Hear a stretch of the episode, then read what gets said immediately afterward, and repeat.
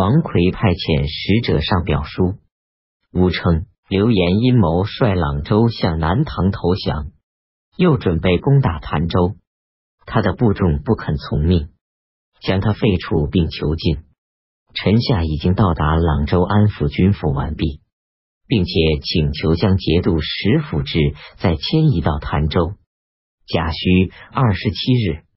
后周太祖派遣通事舍人翟光义到湖南宣旨安抚，同意王奎的请求。王奎返回长沙，任命周行逢主持朗州事务，又派遣潘叔嗣在朗州杀死刘演。九月己亥二十二日，武城节度使白仲赞奏报堵塞黄河决口，契丹军队侵犯乐寿。齐州卫戍部队右保宁都头刘汉章杀死都监督阎锡，策划接应契丹军队，没有成功，连同他的党羽伏法处死。南汉主封立他的儿子刘继兴为魏王，刘玄兴为贵王，刘庆兴为荆王，刘宝兴为真王，刘崇兴为梅王。东起青州、徐州。南到安州、富州，西到儋州、磁州，北到贝州、镇州，都发大水。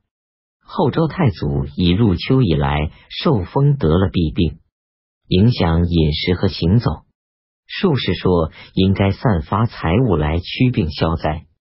太祖打算在南郊举行祭祀，又因从后梁以来，祭祀天地常在洛阳举行。疑惑未决，朝廷执政官说：“天子所在都城，便可以祭祀百神，何必非在洛阳？”于是开始建筑祭祀天地的圆丘，设祭坛，在大梁建造太庙。癸巳十六日，派遣冯道到洛阳迎来太庙设计的神主牌位。南汉实行大赦。冬季十一月。己丑十三日，太常请示比照洛阳修筑四郊歌坛，后周太祖同意。十二月丁未朔初一，神主牌位抵达大梁，后周太祖到西郊迎接，合共在太庙。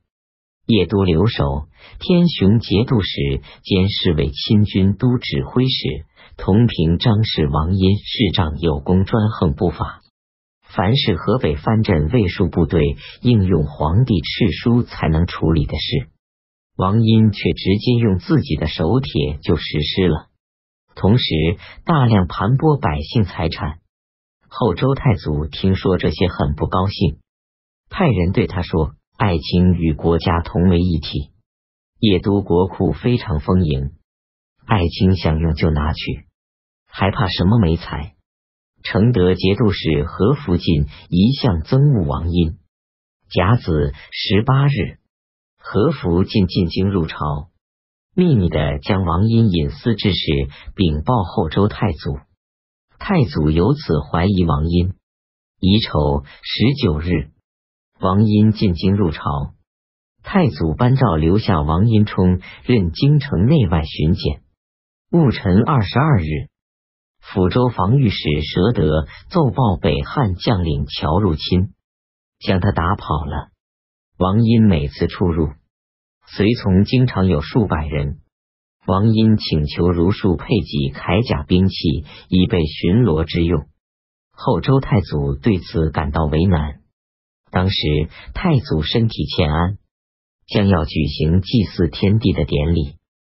而王殷挟持功高震主之势在天子左右，众人心中记恨他。壬申二十六日，太祖竭力支撑带病的身子坐在资德殿，王殷进入问安，于是拘捕了他，颁下制书，诬称王殷密谋在祭祀天地那天发动叛乱，流放登州。刚出京城，便杀死了他。命令镇宁节度使郑仁惠到邺都进行安抚。郑仁惠贪图王殷家产，擅自杀死王殷的儿子，并将他的家属迁到登州。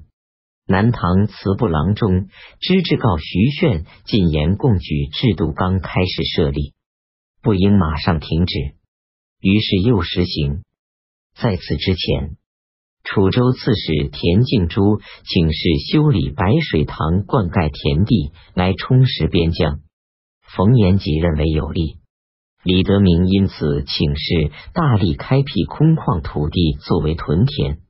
修复当地已经埋没废弃的灌区水塘，官吏乘机侵扰百姓，大兴徭役，夺取民田很多，百姓忧愁，怨恨无处诉说。徐铉将情况禀报南堂主，南堂主命令徐铉检查视察。徐铉没收官吏所侵吞的民田，全部归还原主。有人进谗言说，徐铉擅自做主。滥施恩威，南堂主发怒，将徐铉发配苏州。这样，白水塘终于没能修成。南堂主又命少府监冯延鲁巡视安抚各州。左拾遗徐凯上表弹害力冯延鲁没有才能，却有许多罪行，举止轻浮浅薄，不适宜奉命出使。南堂主大怒。将徐凯贬为校书郎，分司东都。徐凯是徐铉的弟弟。道州盘荣洞蛮酋长盘崇聚集部众，自称盘荣州都统，屡次侵犯郴州、道州。